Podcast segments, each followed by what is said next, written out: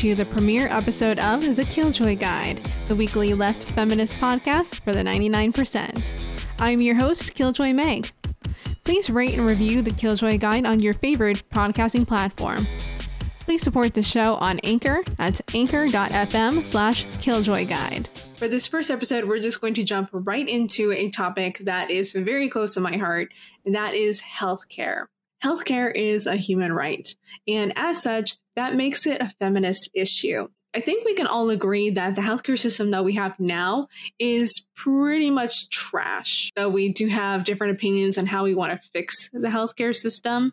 We all agree that premiums are way too high, that copays are out of control, prescription drug prices are way out of control. So we definitely all agree that we need to fix the problem, but there's not a lot of agreement on a solution. For those of us on the left who believe in human rights, we see nationalized healthcare as that solution. Most of the industrialized nations in the world have some sort of single payer system. For instance, the British have their national healthcare system. Canada has a system that is localized by the province. Some single payer systems also allow for private health insurance for additional features, such as elective surgeries like plastic surgery. So, what is the difference between a single payer and a public option, for instance? A public option you have to buy into.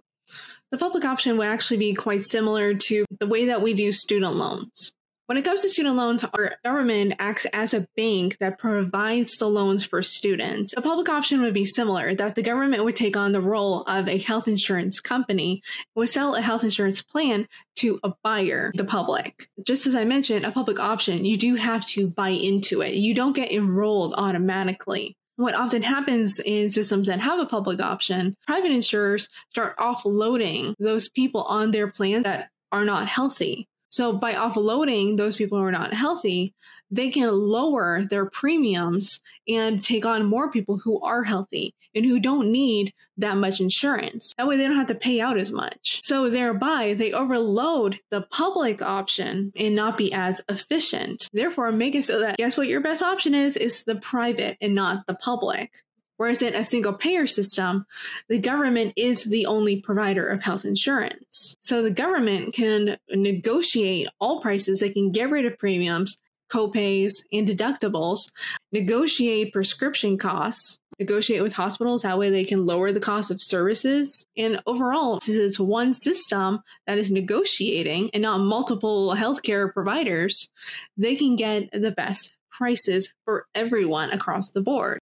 So, why should Medicare for All be our focus? Why is that the issue that I want to talk about? Let's look at this article by Natalie Shure that was published in Jacobin, in which she talks about the feminist case for single payer. She first talks about this group of women in the 1970s in Boston called the Boston Women's Health Book Collective. And they published a book called Our Bodies, Ourselves that sold millions of copies. She says that in the 1970s, the small collective became one of our first feminist organizations to demand a single payer healthcare system. She writes, Suffice to say, that capitalism is incapable of providing good health care, both curative and preventative for all people. Cost benefit analysis trades off the benefit to the people of collective public health in favor of the cost to the people of private patch up medical care. The capitalist medical care system can be no more dedicated to improving the people's health than can General Motors become dedicated to improving the people's public transportation. So, as long as we have a private healthcare system, we can never have a system that provides good healthcare to everyone. The benefits will always go to those who can actually pay for it because they have no incentive of improving the public health network. Just as General Motors has no interest in rebuilding our transportation system, all they care about is selling cars. And it's the same with a private health insurance company. All they're interested in is their bottom line, selling health insurance and making money. They continue in a subsequent edition. We believe that healthcare is a human right and that a society should provide free healthcare for itself. Healthcare cannot be adequate as long as it is conceived of as insurance. So this book was pretty radical for its day. As I said, this was published back in the 1970s. And even as early as June 2016, Planned Parenthood of California refused to endorse a bill for statewide single payer in California because they were focused on expanding and defending the ACA. So they cast it as a crusher for mostly women of color who work in healthcare administration. They argue that fighting for a single payer system is a distraction from the fight to defend the ACA. Even under the ACA, it's harder for women to get health insurance in the first place. The strains of child rearing and elder care make women more likely to seek more flexible employment like part time, remote, or freelance work, these forms of employment tend not only to pay less, but are less likely to include health insurance benefits. Furthermore, those that do provide benefits provide inferior ones. Companies with majority female workforces tend to offer less generous health care coverage than those that are majority male. And less than one third of low income workers receive any health insurance through work. Less than one third. Jobs paying at or around the minimum wage are most often occupied by women, the majority of whom are women of color. Trans women face even higher levels of poverty than cis women and are frequently saddled with impossible high out of pocket costs. She goes on to say that there are 25% of non elderly adult women insured as dependents of a working spouse, which weakens their control over both their insurance coverage and their relationship. Health insurance has been found to be a common reason for getting married and for staying married when one would rather not, especially among low income people. Upon the loss of a spouse's coverage, it's difficult and expensive to continue receiving the same care. COBRA coverage, a program that allows people who lose employer based insurance, it is often the only way to maintain provider networks but it's wildly expensive and eventually expires. The whole idea of Cobra is that it's a means to stay on insurance while you're in between jobs. It's not something that you can stay on for long periods of time. So ultimately, divorce leaves 65,000 women uninsured each year, with men being far more likely to maintain coverage after their marriages dissolve. Fewer men are covered by their working wives' health insurance, more women are covered by their husband's health insurance. So when men divorce, they keep their health insurance while women lose theirs. Further, women's unpaid domestic work puts further pressure on the contradictory demands of home, work, and the need to access coverage. Women disproportionately shoulder the responsibility of caring for others, putting them in an impossible situation when it comes to child and elder care. In order to maintain health insurance,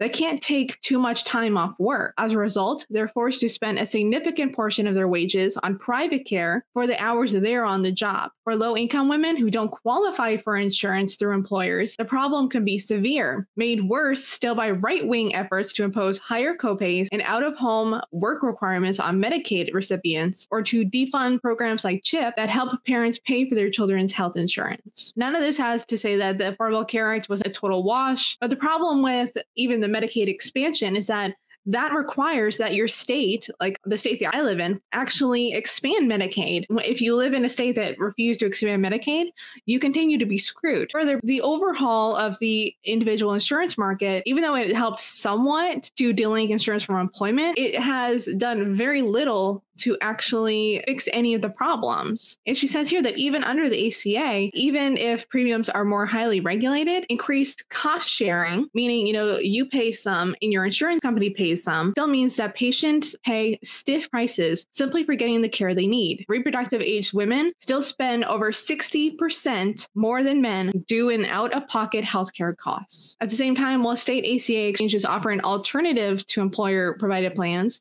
the exchange plans remain inferior inferior. Both tiers of insurance are plagued by narrowing provider networks and ever rising out of pocket costs, leaving millions to forego insurance because it's too unaffordable or find themselves stuck with plans they can't even afford to use. So, in short, the dynamics that make the American healthcare system so hostile to women remain largely unscathed. The pervasive commodification of healthcare and dependent care in the United States, coupled with employment based gatekeeping, engineers an impossible bind for women. They face more challenges accessing the healthcare system and pay more for their care when they do out of lower incomes that are further squeezed by child and elder care costs. One of the other points that I want to make is that usually when we talk about a universal program like a Medicare for all system, like free education, as a lot of these programs tends to be racial equalizers. And one of the ways that it does this is that it raises questions of deservingness. So, this article out of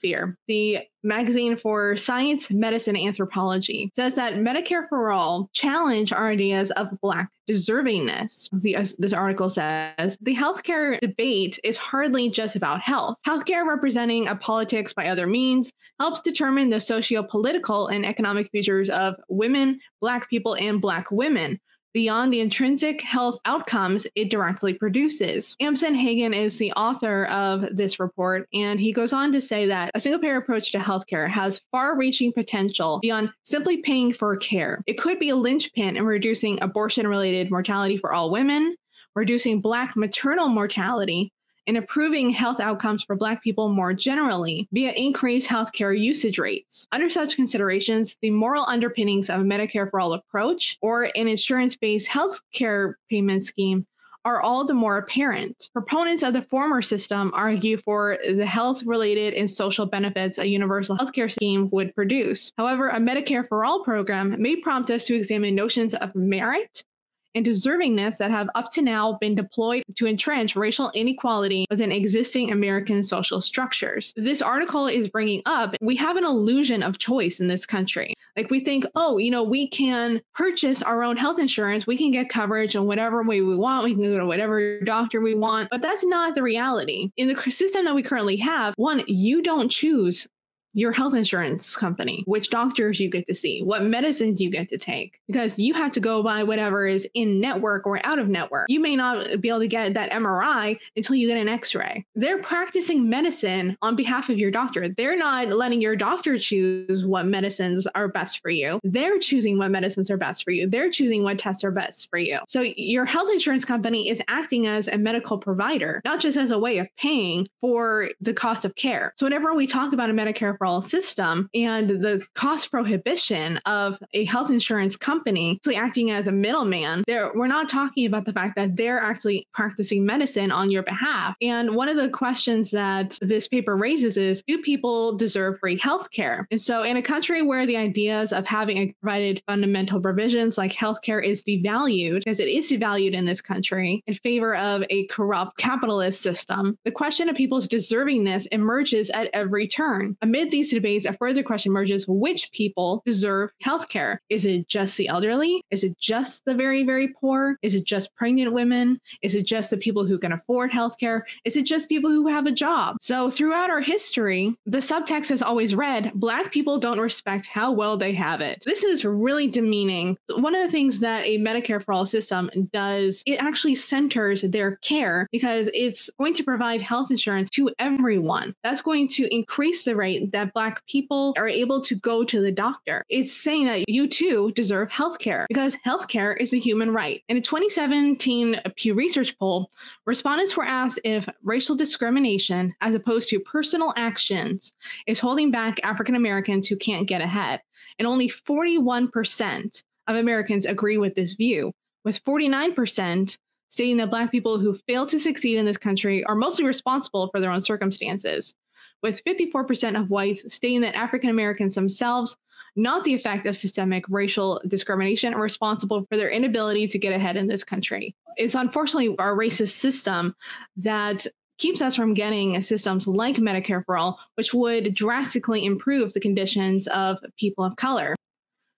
And this is brought out even further by a, another article from Bustle in which experts and advocates explain how women specifically would gain from a Medicare for All system. Often, when we talk about how to pay for Medicare for All, we often don't talk about who would actually be paying less. Because in a Medicare for All system, we would be getting rid of deductibles, premiums, copays. We would be able to negotiate for lower drug prices.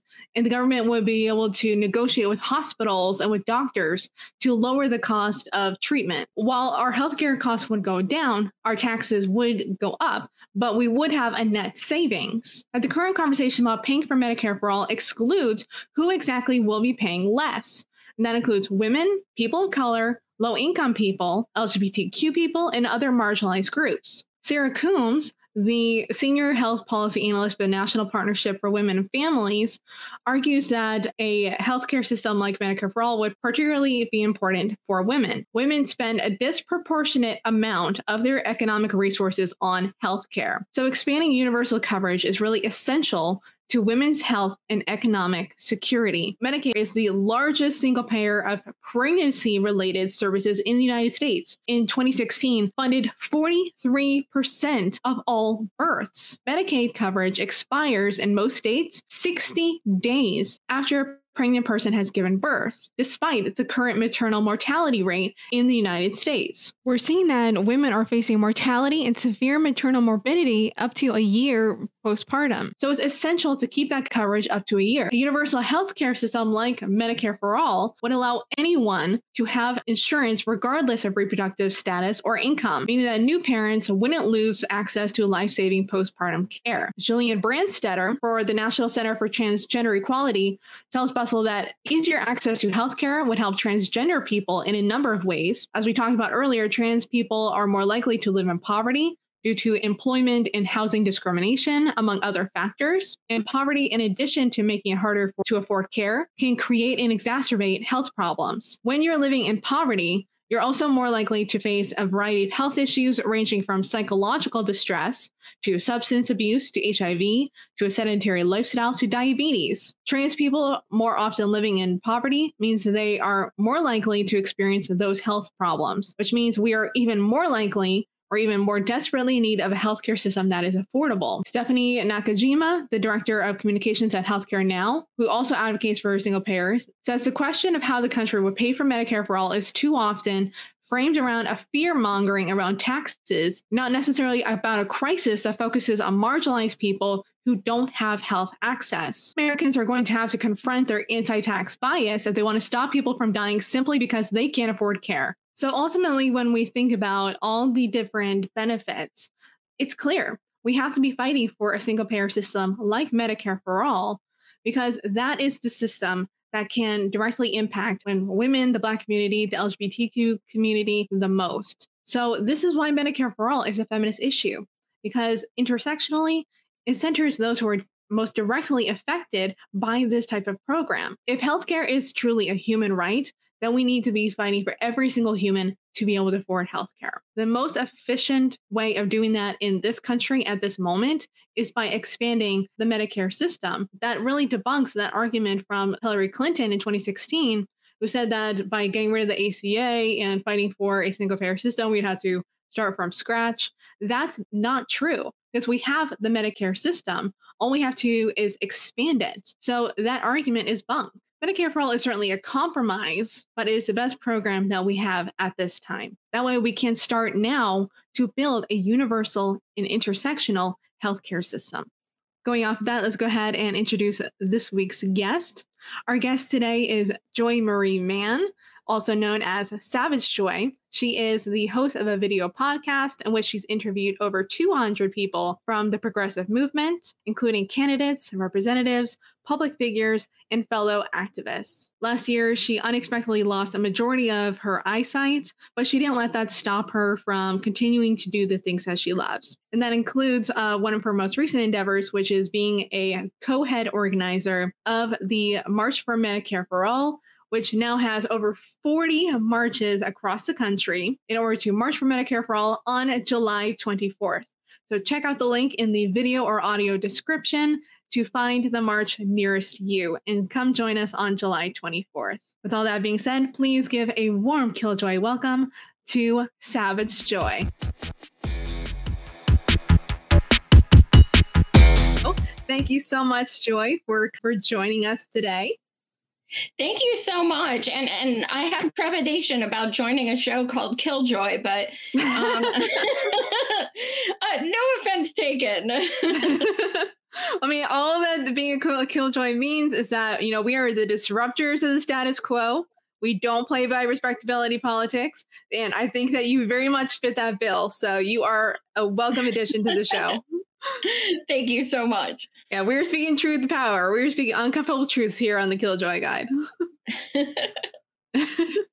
Just off the bat, Joy, what can you tell the people about yourself and uh, how you got into politics? Um, well, I mean, uh, to be honest, you know, I, would like to say I was in politics a long time, but, uh, you know, I, Bernard Sanders in 2015 is what mm-hmm. woke my ass up, like so many millions of others. Um, and I, you know, I, little before he announced first time, I started seeing videos of him from the 80s, just being total punk rocker, just mm-hmm. like you are in contempt, you are in contempt, and just like going crazy, right? Like in the middle of the floor. I'd never seen anything like it. And he's, you know, this beautiful, like messy disaster. And it was so awesome. And I thought, oh my God, this guy's amazing. And I became like really interested in his stuff. And then when he announced, I was like, oh my God, okay. And then I started volunteering for the campaign and um, which I had never done. I mean, I was always just oh damn. I mean, they're better than Republicans. That's all I knew. Right. Obama twice, yay. And then I was like, okay, well, that kind of sucked. Um, but I finally had something where I was like, holy shit, like I'm not the only one who wants these things. Like there are mm-hmm. other people who want this change. Um, so it really inspired me. And then after um, volunteering uh, for the 2016 campaign, I um, I did a, a video to my campaign staff that was just like I didn't want to just text them and be like, I'm going to miss you. So I just made a three mm-hmm. minute video that's like, you know, this, these past few months have changed my life. It's, you know, it's been like an eye opening experience. I never knew I could be an activist. You know, mm-hmm. I organized my first march, it was a Bernie campaign march. Um, I spoke in a megaphone for the first time. Like these were, you know, very daunting things to me. Um, and so I made a video and I got very emotional, just saying, you know, you guys are my second family. I love you very much. Aww. And it went viral. And all of a sudden, I was contacted to do my own show. And I was just like, no, why? I don't want to be on camera. Um, and after like six months, I finally I was like, all right, I'll try one show. And it got like over 5,000 5, views. And I don't, I still don't understand why, because I didn't mm-hmm. have a guest or anything. I was just moaning and like bitching about like DNC and all kinds of crap. And that was four years ago. So uh, in that time, I've done um, over 400 shows, had over 300 guests, and wow, um, yeah, it's insane. Like you see those memories pop up on Facebook, mm-hmm. and you're like, "Holy shit, that was four years ago!" Oh my god! like, I I thought I'd be lucky if I did it like a month because right. I, I, just I would take Ativan before every show. My knees would be shaking, and I'd be like, "Oh my god, what are people gonna think?" And I'd read every single comment, and I'm like, I really don't give a fuck. yeah, you have to have a thick skin in order to endure all the comments. Like YouTube and Twitter and all the in social media, it's brutal, particularly towards women on the internet. Absolutely. It really mm-hmm. is. I don't think, uh, you know, I mean, podcasters as a whole deal with a lot of trolling and stuff, but being mm-hmm. a woman and now as a disabled woman, mm-hmm. I'm just like, and the only disabled woman in indie media, um, I really get some, uh, some real gems. Uh, so yeah, yeah, I mean, that's, that's something that a lot of, um, you know, a lot of indie podcasters are white men. I mean, that's mm-hmm. it's the truth. So, um, and back when I started four years ago, there weren't very many podcasts at all. Um, so now seeing more people of color and more women and stuff, it's been awesome. Just seeing right. it really come to fruition and and become more of a um, organic thing and more um, of a universal thing. Absolutely. It's so important too for all of us women on the left especially to be uplifting each other and um, pushing each other's content, making sure that it's getting out there, and pushing our women of color, especially in our people who are even further marginalized. Like I'm a white woman, and I'm, I don't really have many disabilities or anything like that, but I do have, you know, like I am ACE, and I um, I I've I do have disabilities like I am ADHD and I do have pre-existing conditions that are very important for which is why I'm a huge advocate for Medicare for all, much like yourself. Um, and we can get into that in just in a few moments. But go ahead and tell me more about like really being a disabled woman on the left and being a podcaster. Yeah, I mean, it. You know, and I did like a three or four part uh, tweet today because I was just so upset. Mm-hmm. I have um, people who accuse me of faking going blind. Um, I have, uh, there was a, a, complete piece of shit last night who made a six minute video about how I'm trying to grift $50,000 and faking uh, being blind. And he wants to call Social Security on me. And I'm like, man's not my real last name, but okay. Um, and, you know, I have these people attacking me um, questioning the pain I'm going through and trying to invalidate all of the trauma I'm experiencing.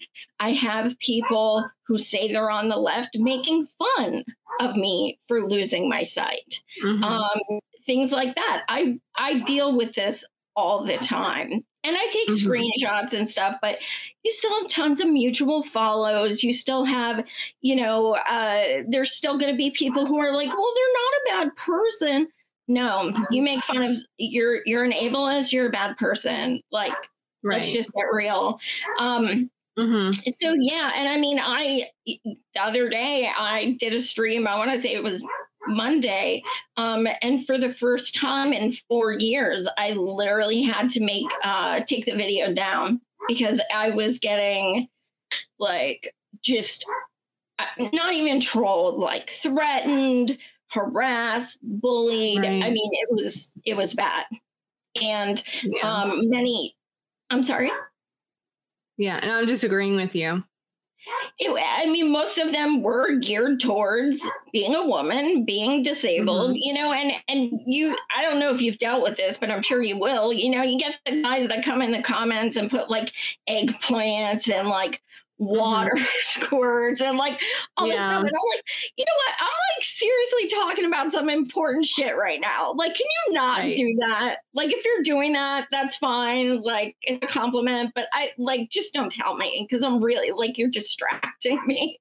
so yeah. you know, you get that as well. Mm-hmm. Yeah, I mean, l- luckily I haven't received much of that yet uh just because i still have a much smaller platform than than you do. And that's something that definitely worries me about this uh eventually potentially growing um that you know especially coming out here with a feminist podcast you know that there's going to be some creeps who are going to be saying some shit. Um but that's let's be clear like that type of behavior is not okay especially from people who consider themselves leftists. Like if you consider yourself a leftist and you are speaking ill of people who have disabilities or if you're using in you know this discourse has been going around for a while that using the n word saying you know nasty shit about people who are lgbtq or invalidating people's trans identities you're not a leftist you're not. You're Absolutely. a cosplaying liberal. Absolutely. And that's that's is that's just not okay. Cut it the fuck out. Like otherwise, like you you don't like cancel culture, we'll cancel your ass. Yeah. If you're gonna be indulging in that kind of behavior. Because it's not okay. If you want a just society, if that's what you're looking for, if you're looking for a just society, you don't do that shit if all you want is healthcare, you're a cosplaying liberal who just wants healthcare. Absolutely. Well, the um, you know, uh, one of the things that I dealt with way more when when I first started because I wasn't as known, but something I do still deal with is women who come into my comment section and tell me I'm so ugly um, and I am disgusting for having piercings and tattoos and colored hair, and they can't pay attention to what I'm saying because I'm so repulsive, um, things like that. So I get a lot of that from women. Are they men with mm-hmm. fake accounts?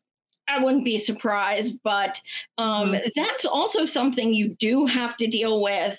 Um, being a woman podcaster, that I'm not certain mm-hmm. guys deal with. I'm not sure if they get, um, you know, told about aesthetics. Uh, mm-hmm. Certainly not as much uh, as women.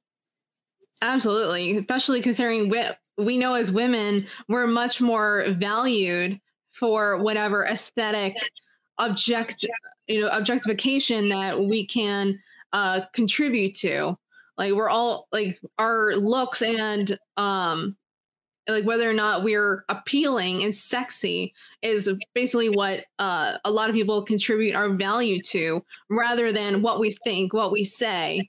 So the fact that you can't concentrate on what you're saying because of how you look like that's a problem. Like that yeah.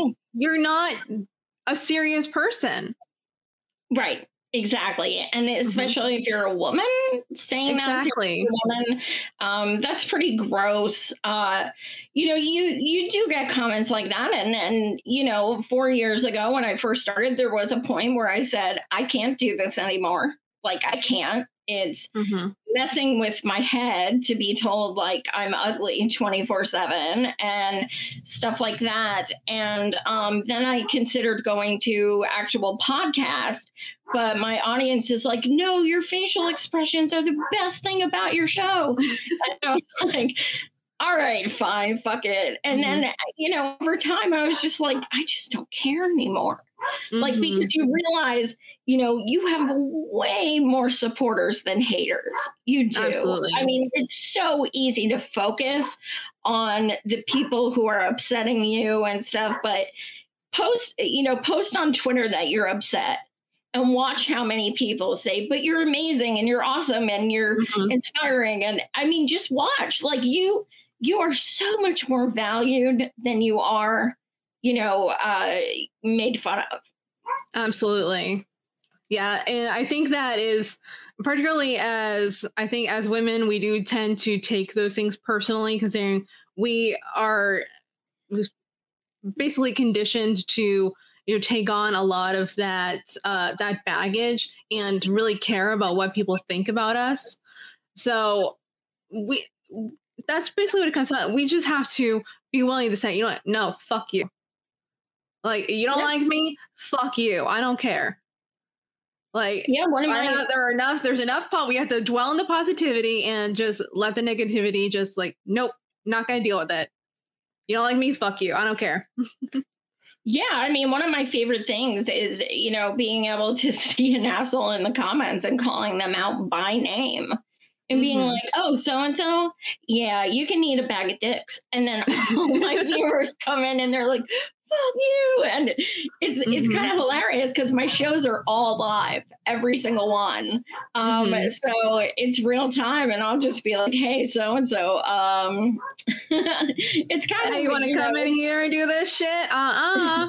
yeah, exactly. You may want to delete your account. they call some of my viewers say they're scavengers. Oh wow. they like, name themselves. I'm like, that's so cute.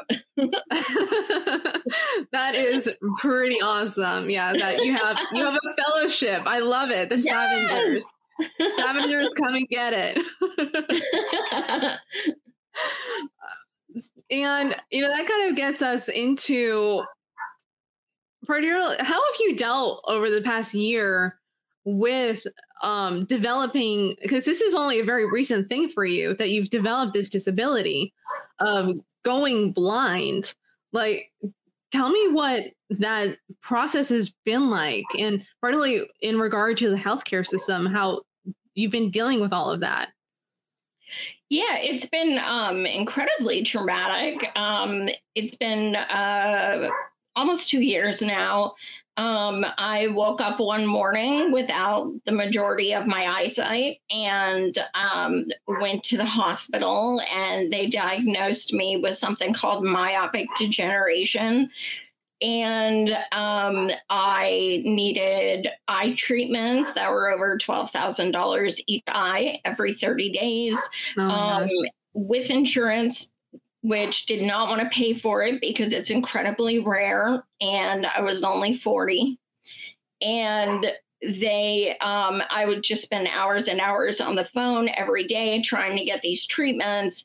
And it, it didn't stop me from going blind, but it uh, helped keep the the sight, the little sight I did have, um, mm-hmm. you know, uh, keep it there. So it was very you know important that i got those uh, treatments mm-hmm. because that's the only way i could start working is i would like i was you know i was an actor i was trying to you know just like my boss would walk by and i'd act like i'm taking a sip of water so she wouldn't see how slow i was typing and like how like close i was to the keyboard and stuff like that and they started noticing like how slow um, I my productivity was and how much I was calling out. And I lost my job. I'm in Pennsylvania. It was completely legal because um, I did reach out to a lawyer. It was totally legal. Um, so that became the process. Yes. Even of, though you, even though you had the disability. Yes, um, because because um, at that point I, I didn't apply for social security disability mm-hmm. or anything. So in pennsylvania they literally can just say you're not being productive. You're gone. They don't care why. They have mm-hmm. no responsibility to give you a bigger keyboard a bigger screen uh, allow you to miss work. Like they have absolutely no obligation to do that. Um, then all you know then fighting for disability having to appeal that it's been the past two years have just been just absolutely overwhelming i have thousands of dollars of bills with mm-hmm. insurance mm-hmm. um i you know i've had um to just change my entire life i mean i fall a lot i walk into things a lot um, I the things I have trouble with the most are using like paying with a card, trying to put it in the machine, trying to like mm-hmm. I I can't find where to put it or what buttons to push. Um, you know, uh, things like trying to put a plug in a socket.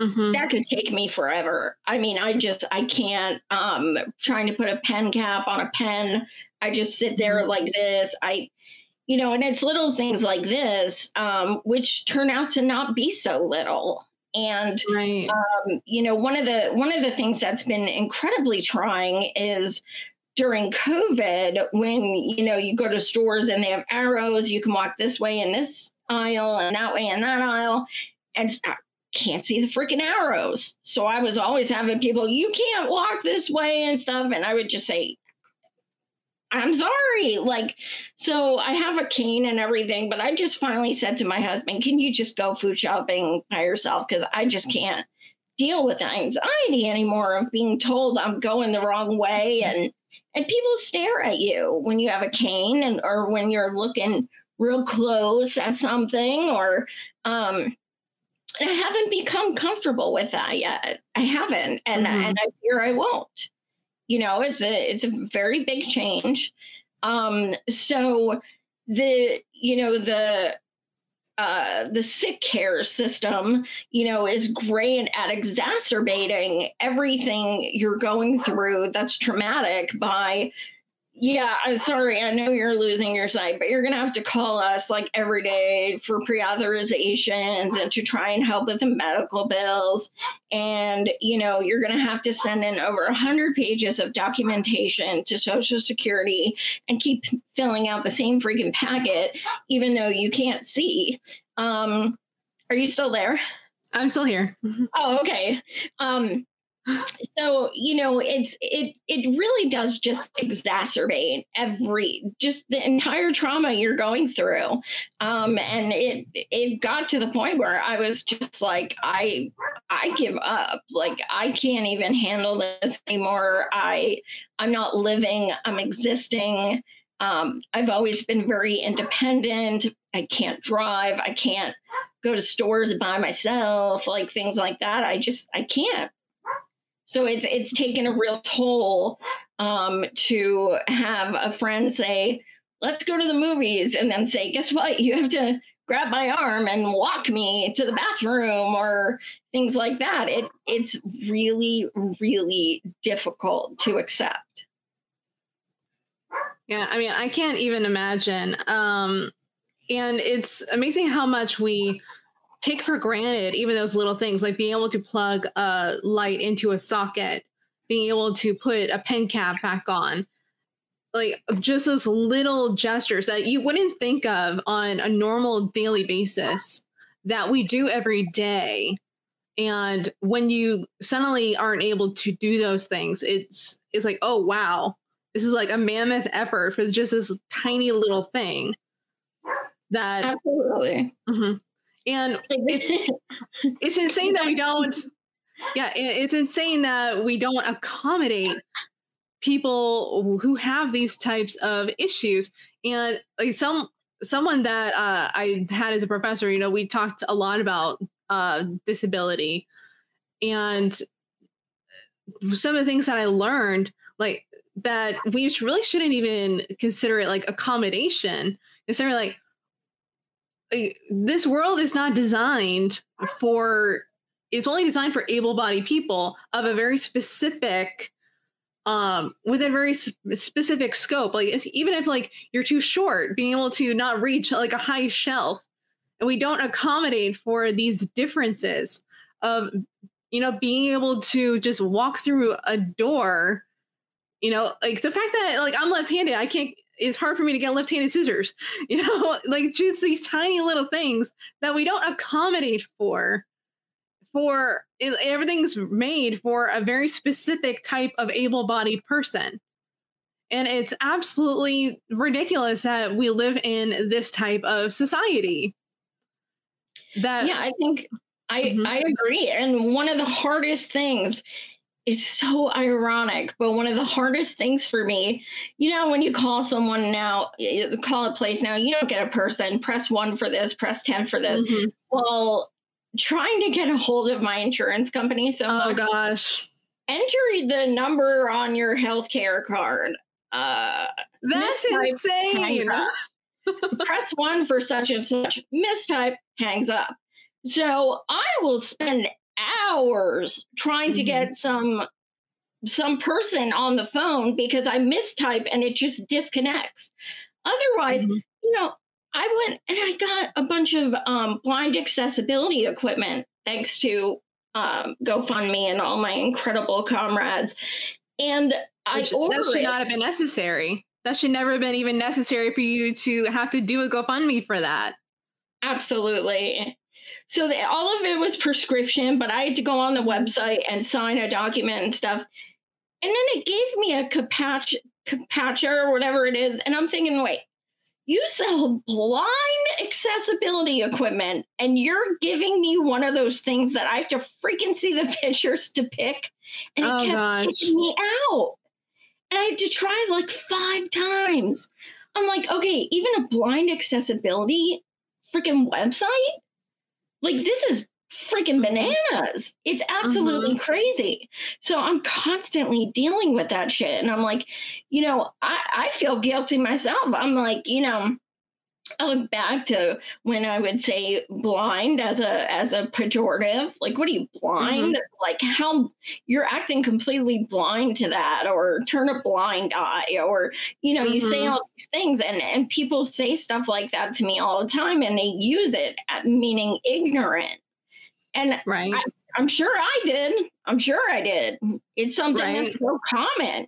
But now when I hear it, I'm like, don't please right. don't equate me with being ignorant just because right. I'm blind. Um, so you become so much more cognizant of you know so many things that you know like i've been falling down the stairs and stuff Oh, and like gosh.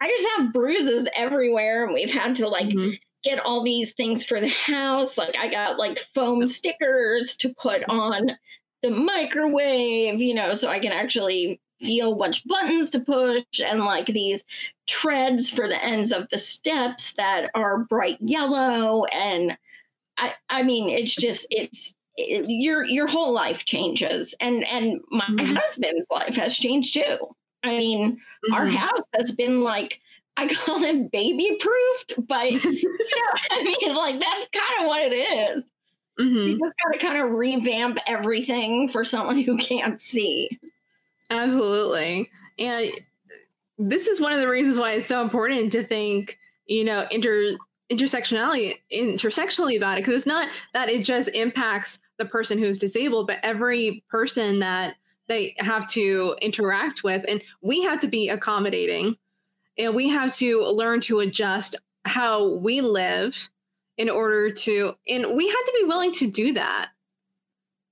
And it's funny that you mentioned like the pejorative of, you know, are you blind? Uh, it reminds me of like almost like the scene from Daredevil with uh, Ben Affleck, where he's at the restaurant meeting Elektra for the first time, and he's you know saying like, "Hey, um, do you can you pass me the sugar?" He's like, she's like, "It's right in front of you." She's like, "Um, you'd have to be a bit more specific. Like, what are you?" And she says, "Like, what are you?" And he says, "Blind." Yes. And she's like, "Oh my god, I'm so sorry." because it's like we don't think about it whenever you know it's just like not something that's in our wheelhouse so often but then once we're confronted with it it's like oh my god it really is that bad that and we do have to be very careful like language is so important like that and we don't realize how our language is very much catered to ableism and like for instance like oh i stand with planned parenthood. Oh what about the people who can't stand? Yeah. like oh yeah you stand with planned parenthood. I mean we know that by standing it's just like i support planned parenthood but the idea of i stand when some there are people who cannot stand and Absolutely. It's Mhm. just like people wanted to, um, we're suggesting we made uh, our slogan for our march, march with us. Well, I can't because I'm live in Pennsylvania. I'm doing uh, the march in DC. If I fall, I have out of state hospital bills. And um, I have, uh, I booked uh, Reverend Annie Chambers, who um, is, you know, Black Panther, incredible woman. Mhm. She's in an electric wheelchair. She's going on the march. wow She can't march. So, Mhm. you know, this is, we don't want to put that out there. No, not everybody's going to march. We're going to have elderly Right. people who can't. We're going to have people who are just like, can't because it's a billion degrees out. Like, No. Like we're we're not going to do that. So yeah, same at Right. point. Absolutely. hmm And when did when did healthcare become such an important issue for you? Like, was it early on, or did it really hit you when you started um, having your disability? Well, you know, I I worked in healthcare for over a decade, and Mhm. and that's what I was doing when uh, when I lost my sight.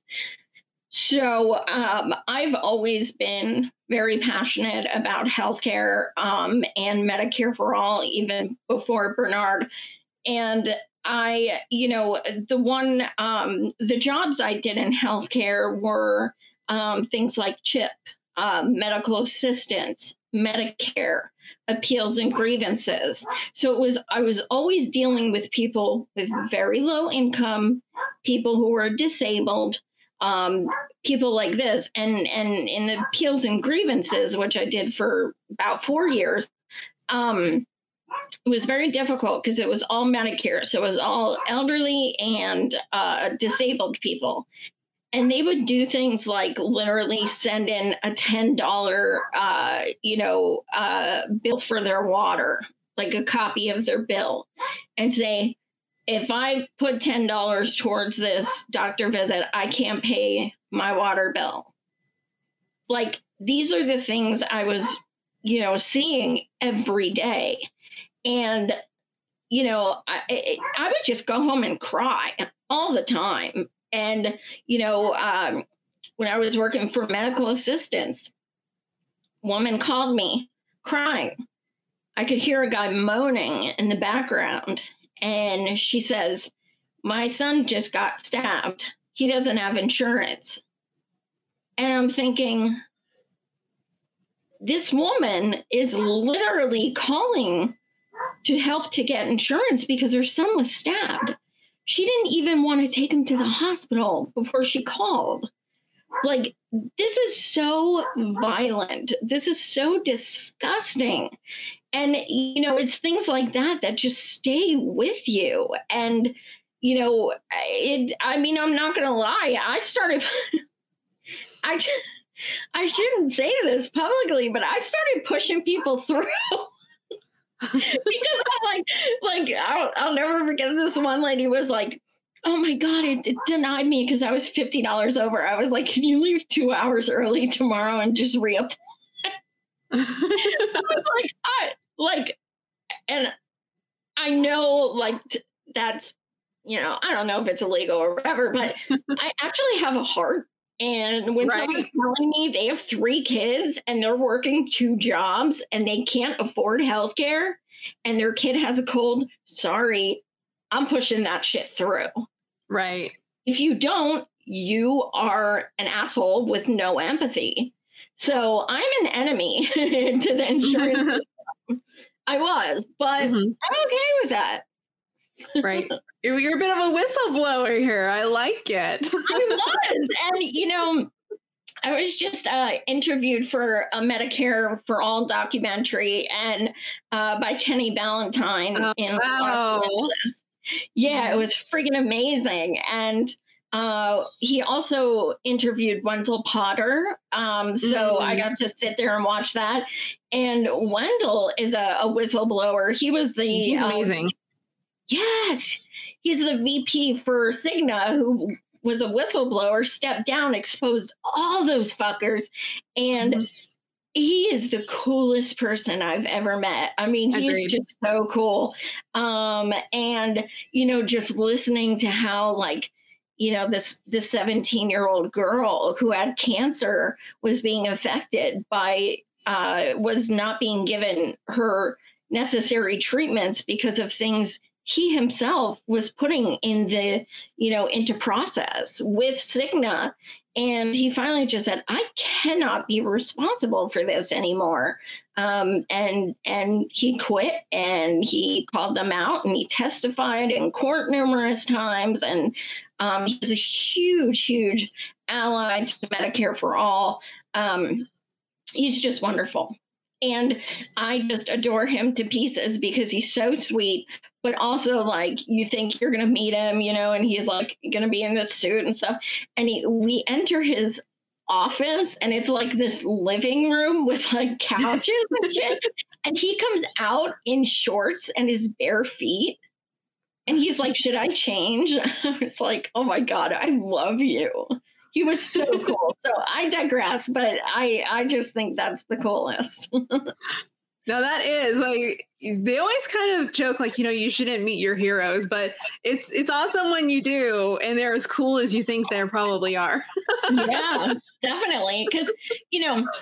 And you'll find this too when you interview people, you get a lot, you really see how people are behind the scenes. Mm-hmm. And I may invite someone on, and then by the time they leave, I'm like, why did I ask mm-hmm. them on? You know, um, right. because they might AOC. Um, they, they might be a different oh, person behind the camera.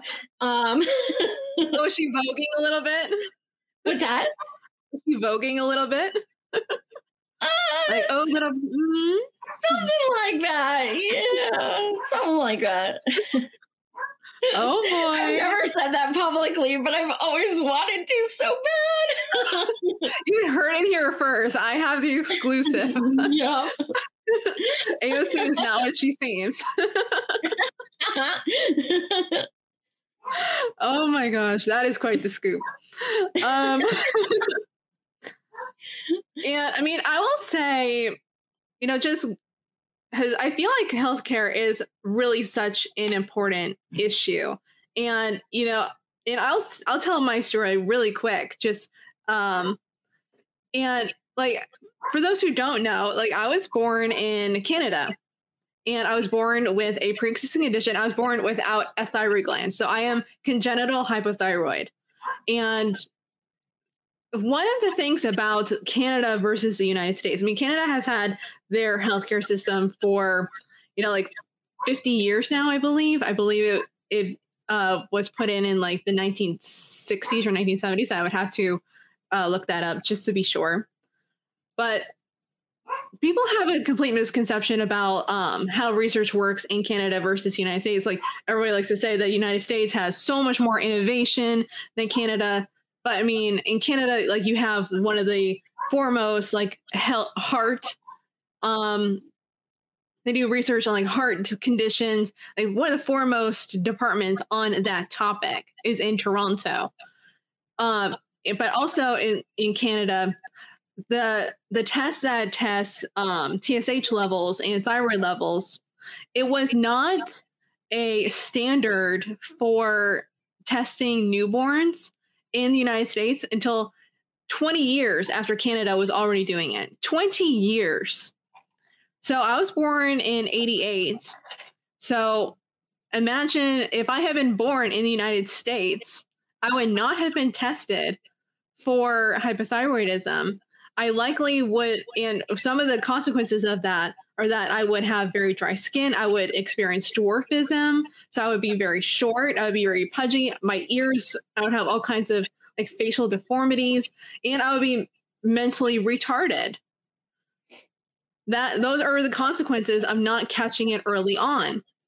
So luckily I am very fortunate that my mother is a nurse and she caught on to a lot of the symptoms early on of like the fact that I didn't want to be held by her. I wanted to be in the incubator where it was warm because I was very cold sensitive.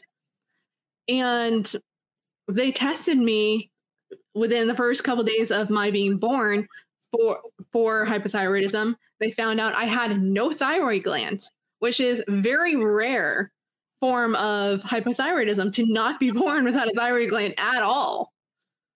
And so, for the very first year of my life, and this is another fortunate uh, part of being having been born in Canada is that my mom had like a year's maternity leave. Wow. So she, you know, because she had to take me to the doctor every three weeks. So she had to take the trip from Antigonish to Halifax. Luckily, my grandfather was a train operator, so he uh, she got to ride on the train for no cost to go from Antigonish to Halifax and back every three weeks for my checkups. If I had been born in the United States, no way in hell would she have been able to accommodate that, particularly when I was the third of three kids. My and she became pregnant with my sister during that time because my sister is a year younger than I am. So having to deal with all of that, all of that, having to men- keep me mentally stimulated to make sure that I developed properly. And then when I when we did move to the United States when I was 7, they had to fight tooth and nail to get me covered on their health insurance. They had to fight tooth and nail to do that to get me covered. And then when I was in college, and this was right after I started at USF, the same time that Obama was um, going through his election. I volunteered for his campaign at that time.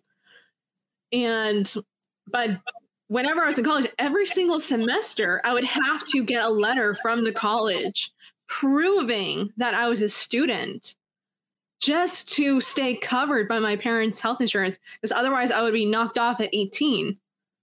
And I was graduating at the age of 23, freaking out about having to get a job because if I didn't, I would have no health insurance, no way to pay for my medication.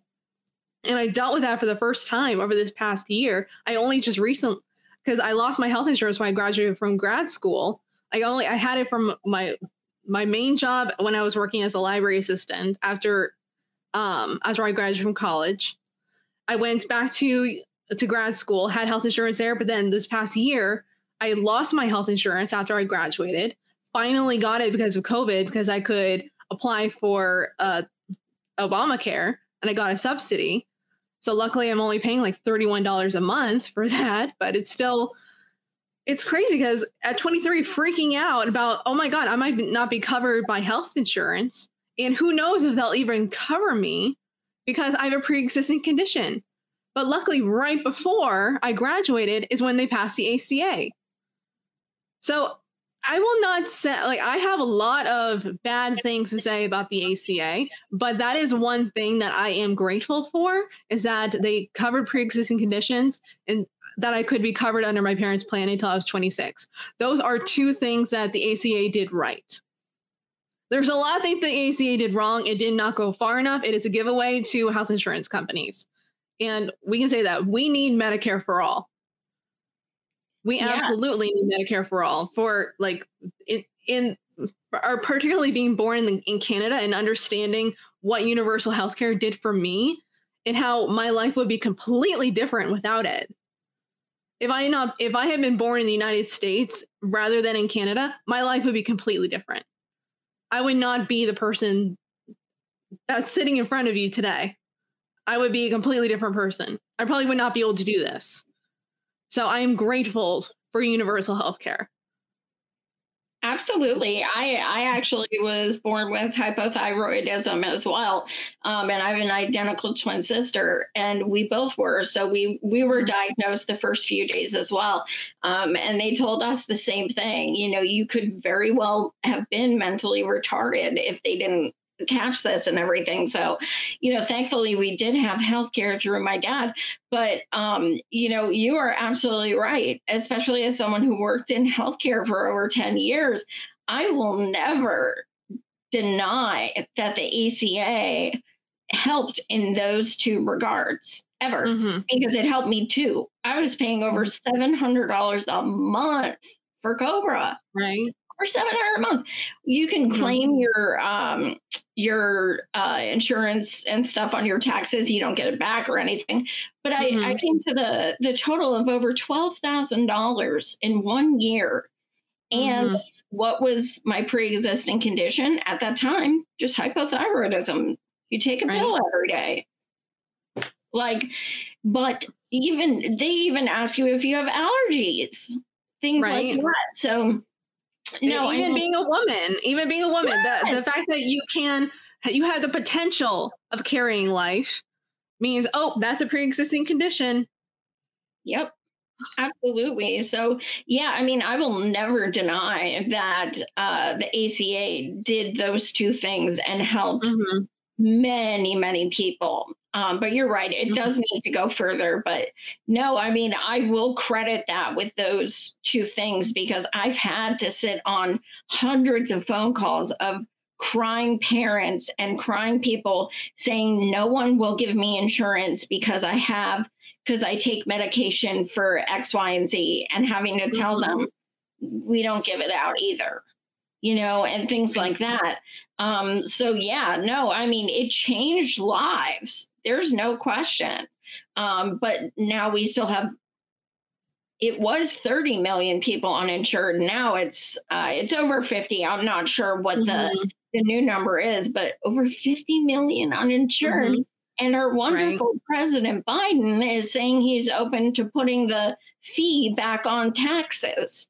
If you don't oh, have insurance, you're going to pay a fee. So if you can't afford insurance, you're going to have to pay for it because that mm-hmm. makes so much freaking sense.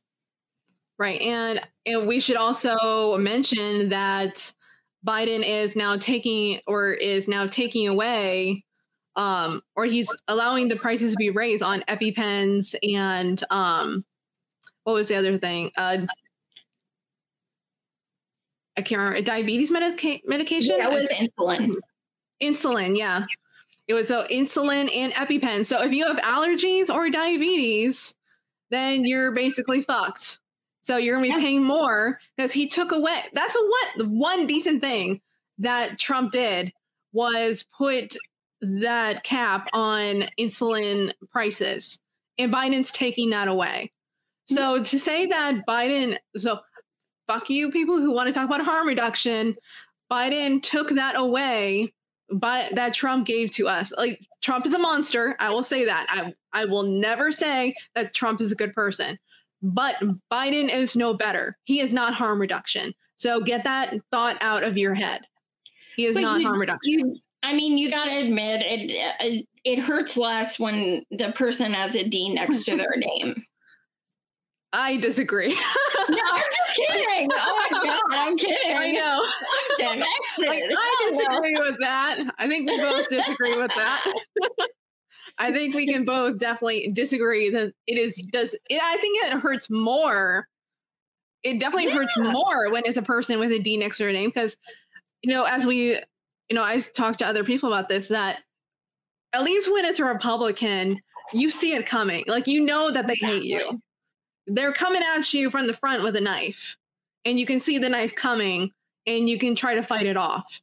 But Democrats, they try to. I like the way that uh, my friend Jackie described it. They try to give you a hug. It's like, oh yeah, come closer. Just come closer. Let me give you a nice hug. Stab you in the back. Mhm. They want to. They want to hold you, but then stab you in the back. Pretend that they're that they're your they're your friend. They're not our friends. They're not our allies. So let's just dispense with the idea that they are our allies because they're not. They don't care. If they actually did, they would be fighting for us. Absolutely. Yeah. I mean, Biden a few times has tweeted healthcare is a human right. They give us health care. Like, you ain't Bernie, motherfucker. Okay, Mhm. stop. You, like, oh my God, that is so infuriating. So, you're right. When Republicans say, no, you just want your free shit. We're not giving it. It's expected. But when Democrats are like, oh, we have a progressive caucus, and you Mhm. elect people like the squad who say we are activists and we're being elected to fight for these things tooth and nail.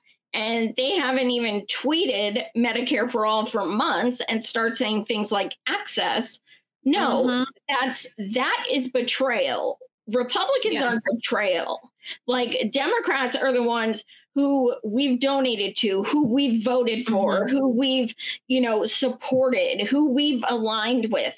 They're the ones betraying us. Republicans, we've never voted for them. We've never aligned with them. Right. Why be- why spend all your time attacking them? Yeah, they're garbage. And yeah, post about them now. we know then. that. Yes, like hold people accountable. They are not pop Mhm. stars. Like it's okay. Tell them you said you were going to do this and you haven't. If you can hold people accountable, you are literally watching we're we are watching eugenics of the poor right now Right. that's what we're watching and you are contributing to that if you keep making excuses and settling for crumbs and incrementalism. Hmm And if anything has really exposed that, it has been COVID, considering how many people lost their jobs and as a result lost their employee based health insurance. It's like you, I think you gave out the number that it was like we now have like 50 million people who are without health insurance. And luckily, like I said, luckily I was able to get Obamacare because of COVID and I have the subsidy. But if COVID hadn't happened, would I have insurance right now? Probably not. Like I like I'm I was unemployed. I couldn't even uh, get Medicaid because I live in Florida and they didn't do Medicaid expansion. So we're screwed in a lot of in so many ways. Like if health insurance should not be linked to your job because we all and we both know like when it's not that's actually good for business because small businesses that's a weight off of their shoulder that means that they can now put money towards um, hiring more people doing better benefits and that people who are no longer you know, held hostage by their job because they need their health insurance, they can now go and say, okay, you know what? I want to start that small business. And they can be entrepreneurial if they want to be. Like, like like I said, I'm very lucky that I have Obamacare right now that I can do this because I know like I have my mom talking to me all the time like, when are you gonna get a job? When are you gonna get a job? Because you need healthcare. You need healthcare.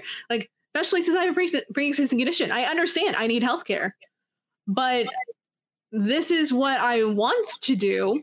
And it would be 10 times easier for me to be entrepreneurial and, you know, do, you know, reach for my dreams and be able to create a business if I didn't have to worry about healthcare because it's already there. That's that safety net that we all need. We all need healthcare. Absolutely. And, you know, one of the, and, and we have a, a doctor flying out from Indiana to, to speak at our DC March about this. Um, she's a, a clinical psychologist. And I reached out to her because I want someone to speak about how much anxiety, depression, and uh, suicide mm-hmm. and self harm has increased since COVID. And one of the reasons is because people have lost their jobs, they can't afford insurance, and uh, they're going without medications, without therapy, mm-hmm. um, things like this, and and that could be like literally suicide would mm-hmm. decrease, mm-hmm. anxiety would right. decrease, people could get the help they need and homeless people could see doctors. Like this would change so many aspects of people's lives.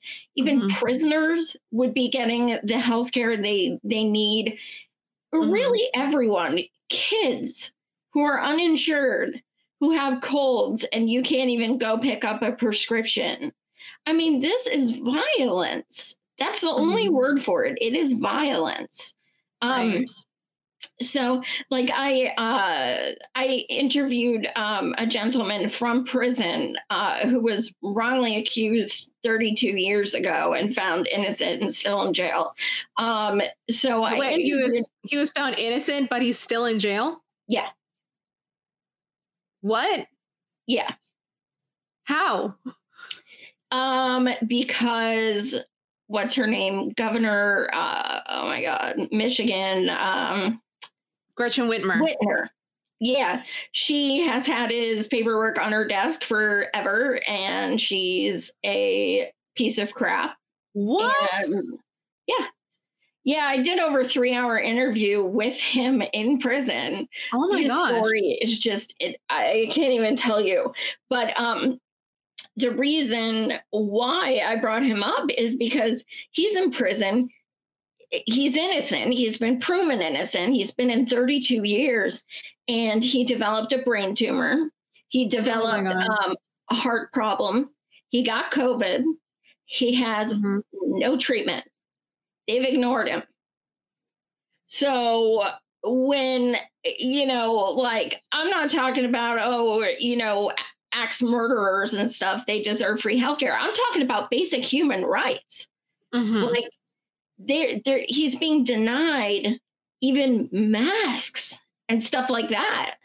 Like these these people don't realize like how little regulations are in place for so many things. Mm-hmm. um so yeah i mean uh it would really help every aspect of of our society to to have medicare for all. 100% and I definitely like this is I haven't I just did another interview with a very close friend of mine and it's going to be probably next week's um episode the episode after yours um in which she talks about her experience um trying to get on Medicaid under her parents but she they the basically the idea was that she her parents could have been denied their Medicaid, and they both have chronic health condition. They both had health chronic health conditions, and they were on Medicare and Medicaid. They could have been denied Medicaid because she made too much money because she was contributing, and they included her college scholarships, which was very odd.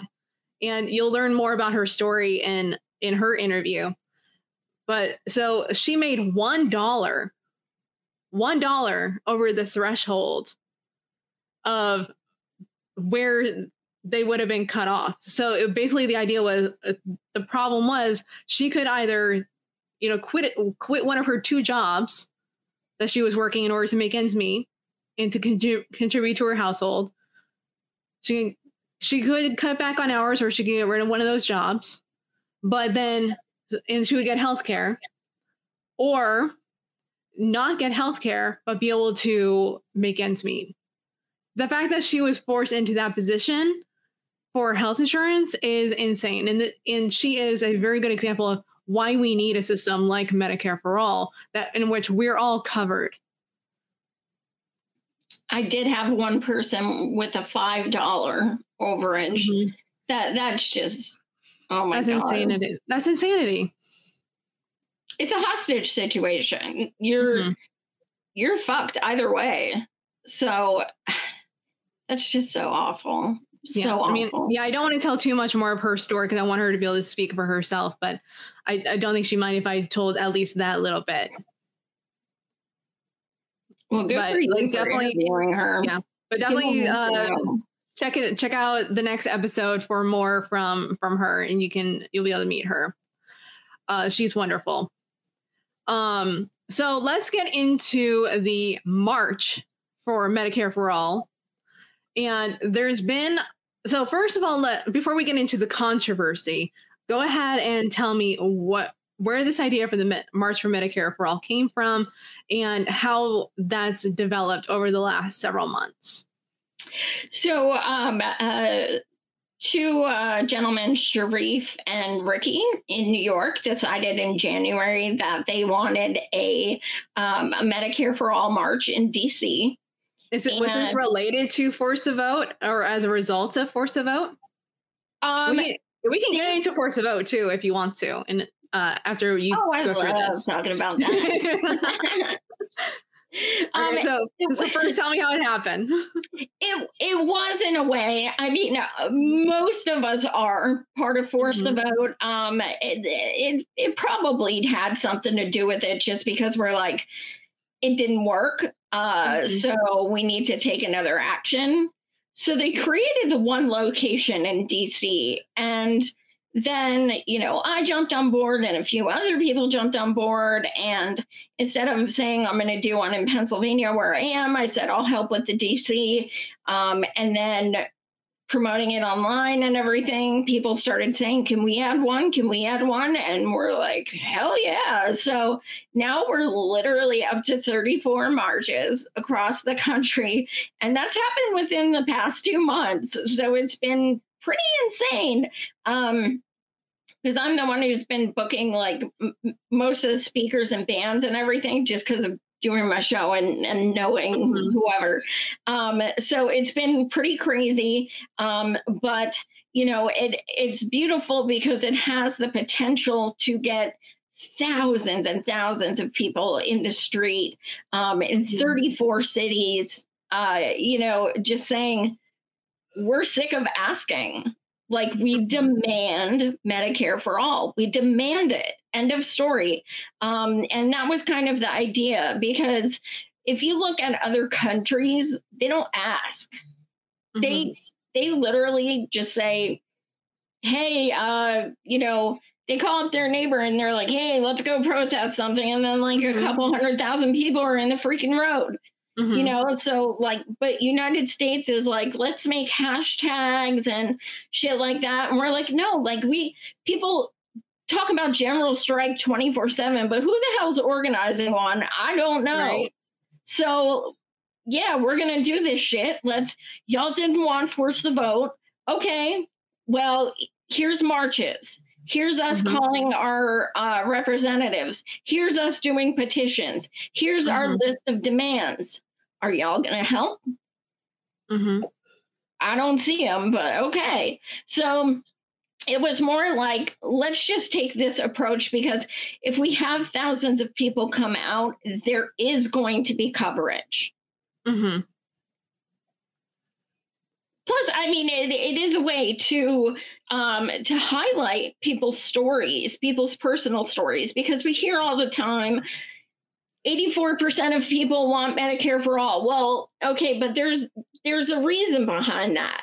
So mm-hmm. like at at our march in DC where I'm going to be the MC, we have a cancer survivor who got testicular cancer in his in his 20s and uh, was turned down for insurance for over six weeks and the cancer spread throughout his body and he was told he was going to die we have Scott Denoyer, who, mm-hmm. um, who whose son, uh, you know, committed suicide because he missed a twenty dollar payment for his medication.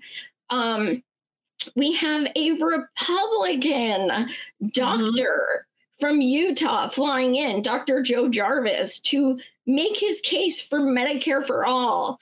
Um, like we have such a spectrum uh there's such a, a wide spectrum of, of speakers and and these are people who are going to share stories you know mm-hmm. about like we have dr julie as a as a keynote in michigan and she's going to be talking about what it mm-hmm. feels like to be telling her patients sorry um you know i mean we have some healthcare professionals that are going to be testifying to this.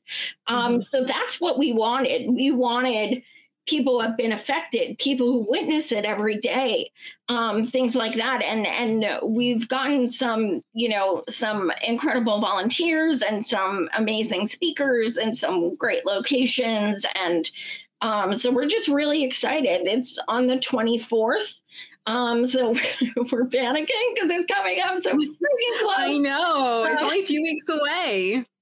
Yeah, it's nerve wracking. Like trying to get everything ready. Like I literally just had to pay seventeen hundred dollars on my charge card for a sound system for DC. Oh my uh, gosh! Uh, and I'm like never gonna pay it off. But like, what the hell am I gonna do?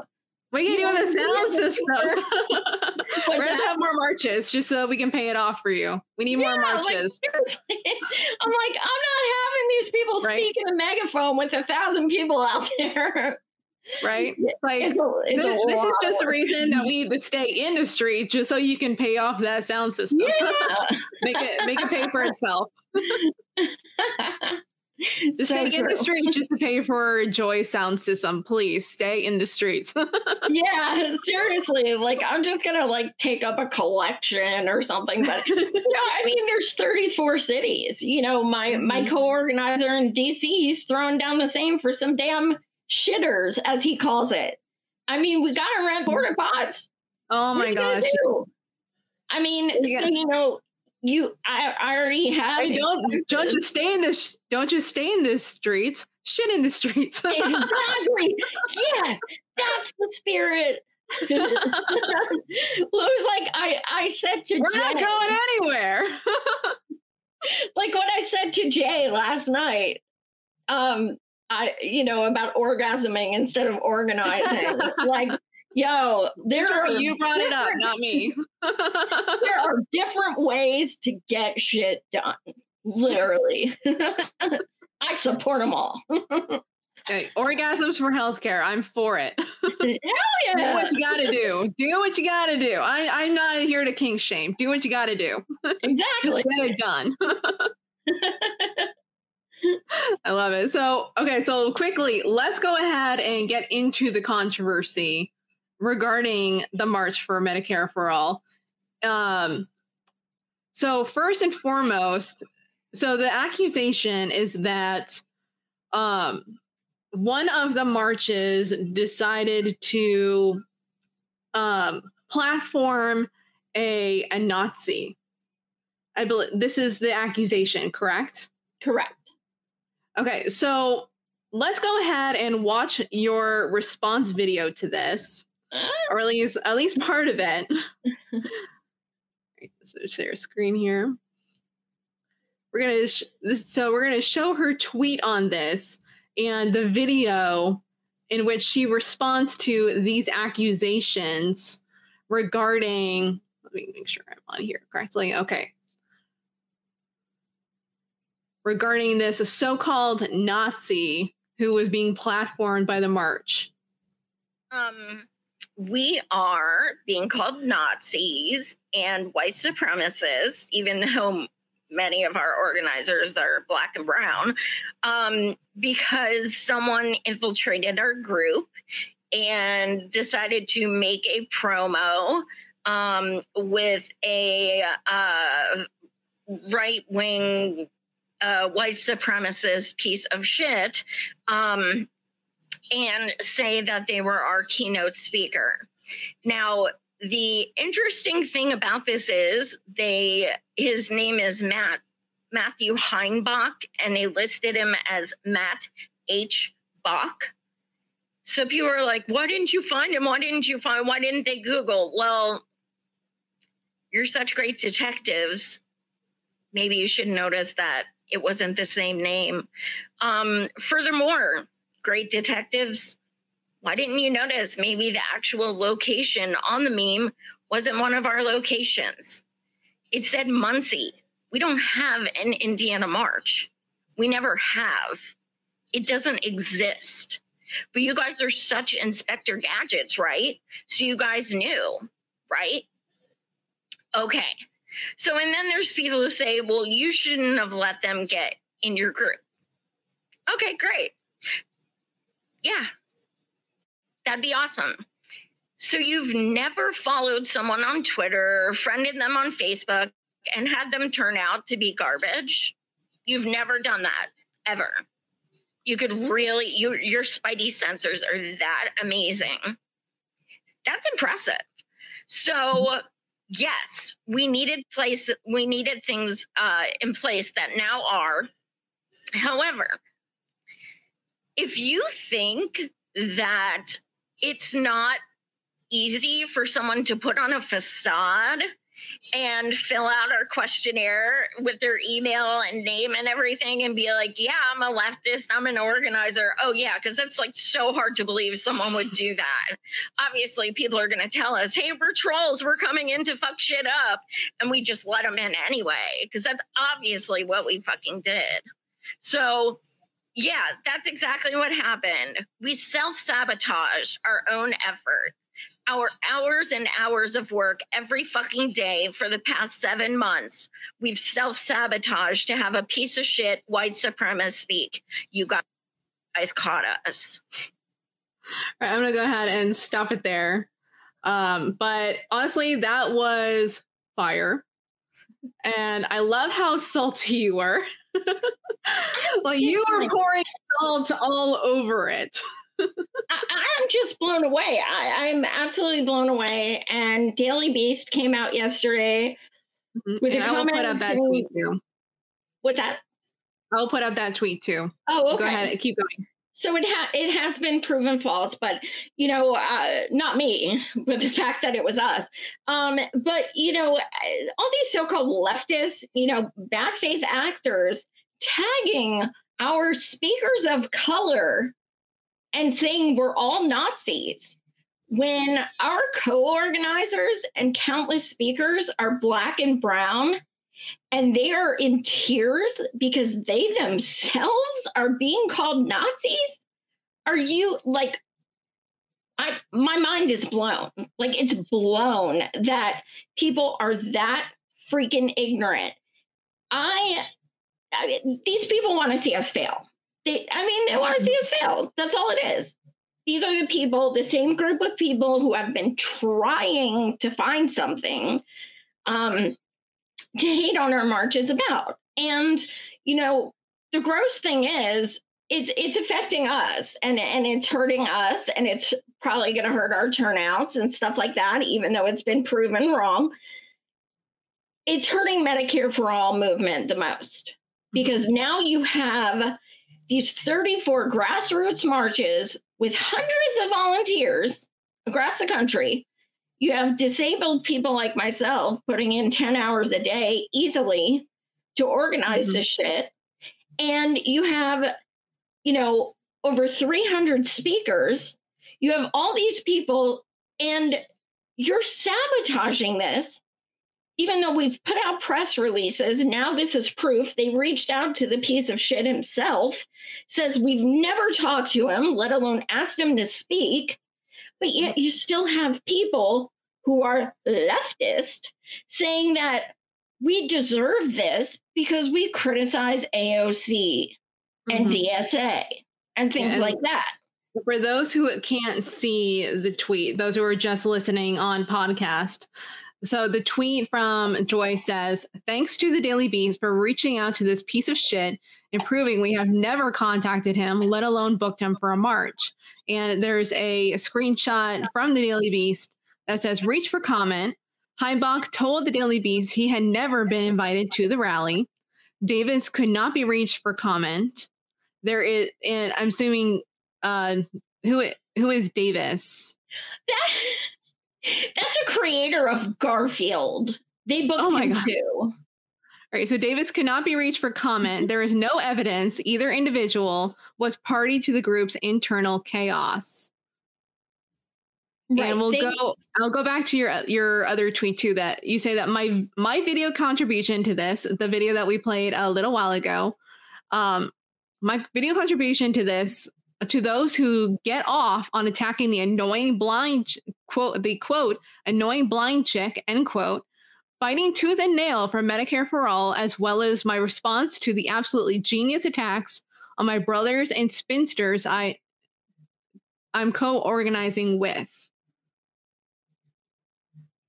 So it's absolutely ridiculous that to basically claim that and this is this is common of all left organizing like that there are always infiltrators. There are always going to be bad actors in every single organization in every s- single movement. Like we know about that the FBI and the CIA for instance are always infiltrating left movements in order to cause chaos create infighting and basically break up the movements and this is exactly what's happening i'm not saying this is the FBI or the CIA but there are infiltrators that are coming in saying, "Oh, let's fuck shit up," and deciding, "Oh, you know, we're gonna just submit, you know, cause of chaos. Let's platform a Nazi." Ha ha ha! Like, when has there never been a case on the left where people have infiltrated a movement in order to make it look like a sham? That's going to happen. You can't. You can fight it all that you want and you can put up as many safeguards. That doesn't mean that people are not still going to slip through. And to try to insist that that's not a, that that's not what happened here that everyone who's mar like do you really think a bunch of nazis are going to be marching for medicare for all? Oh, you really think that nazis are going to be marching to give black people and jews health care? Are you oh, kidding me Oh no, it's totally believable. Um, yeah, I mean, uh, the you know, and and the way they, uh, what Daily Beast said, you know, that we couldn't find any evidence either. What happened was somehow they got in our Slack, so they Mhm. went through all our messages and everything. Uh, so they know for a fact no one was ever like, let's invite blah blah blah. Um, so I mean, now this has been proven it's not going to stop people in a certain hive or anything Mhm. like that because they want us to fail um, because we criticize their pop star heroes and things like that. And and quite honestly they would rather see us fail than get off their ass and do something themselves. Um, and you know i wouldn't be surprised if someone tries something again uh, which is something you know we we've definitely made some changes and we have found and exposed one of the people and there is more to come. Um, and you know uh, what it comes down to is that the person who told me about this on sunday when it dropped is a black man. Mhm. and he said we invited who? And he was laughing. He's like they think we invited a nazi i was like apparently i don't fucking know. I don't understand what's going on. Like i mm-hmm. this I sounds patently it. absurd. It, it's absolutely incredible. Yes let's invite a nazi and the creator of garfield. Let's do that. They'll work well together. Like and the, you know and and one of the things i said on the the end of the video was y'all act like you weren't there in 2016 we like these people are acting like k hive and Mhm. Hillbots. They're acting Mhm. like them. Like Right. Yeah. who was not in Bernie groups in 2016 on um, uh, Super Tuesday and had all of our Bernie groups shut down at the same time because they all infiltrated it with kitty porn on Mhm. Super Tuesday. You think something like that can happen, but someone making a meme is far fetched? Mhm. Like you are bad faith actors. That's what this comes down to. You want to try and see us fail. You want to um, be divisive, um, and and I'd be lying if I said it wasn't affecting us. It Mhm. it is. You know, we had an organizer of color drop out because she's being called a Nazi. We had a speaker called out, uh, call off because she's a woman of color. She's being called a Nazi. This is let's let's just keep it real. If you're calling a person of color a Nazi, you're a piece of shit. and Right. no, you don't care about Medicare for all. You don't care about organizing. You don't Mhm. even care about people of color. So let's just get that right. So this Mhm. is the kind of stuff that's happening. And we are in literally eight hours of meetings a day just like trying to you know increase security and and things like that. And it's it's you know sunday i was just i i swear i cr- i cried for like 15 hours straight because i'm like we are giving our soul to this. We are literally i mean like i'm talking 10 15 hour days. And to have someone come in maliciously and try to damage everything we've worked for. And for people so ignorant to think we would do that to ourselves is Mhm. that's that's the worst part. It's not that it happened. It's that people are pushing the narrative that we fucking did it to ourselves. Quickly before we we end um since we're we are getting kind of close on time here so please quickly tell tell the good people where can they find you and what would you like to plug Okay, so yeah, my Twitter is at Savage Joy Marie One. Um, so you can find me there. I have Facebook. I don't really check it to be honest. Um, you can find my parody book, uh, the Excellent book. Chronicles. Yes, What's i that? have my copy here i have where is my copy uh I wrote it with Peter Duke. I have my copy here Yeah, signed by the one and only signed by the one and only yeah, so get that at savageandpat.com. We actually have free shipping right now. Um, it has people like Alyssa Shalano, Nira Tantrum, um, and uh, Nina Burner is the the hero of it all. So you can actually watch. Pat and I were on uh, interviewed on her podcast if you want to learn uh, more about the book. Um, but yeah, so you can find us at savageandpat.com.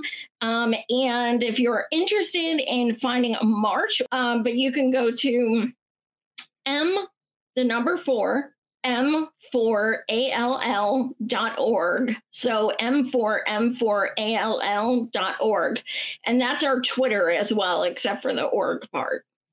and I will definitely make sure to put that information in the video description box and the podcast description box.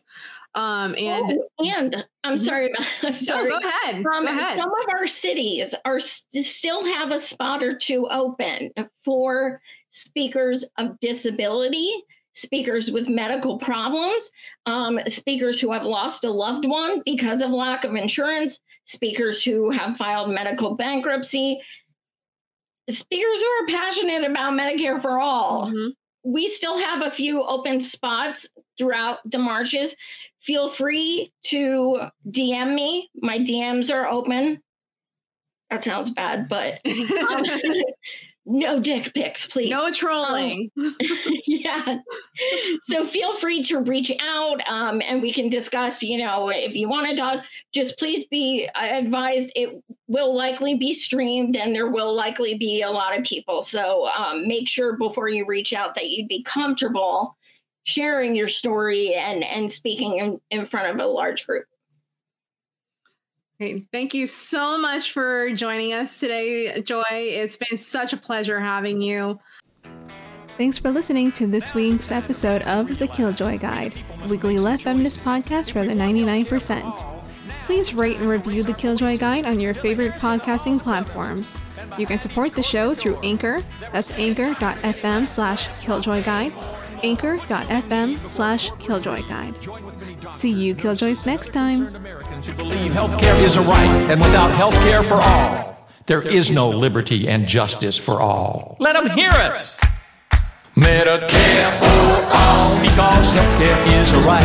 Medicare for all, and the U.S. saw the light that every woman, child, and man should have healthcare in this land. The time to finally put it on the table. Contact your legislators and tell them to save Medicare as we know it and expand it into Medicare as we need it. Improved Medicare for all, because your interests are special too.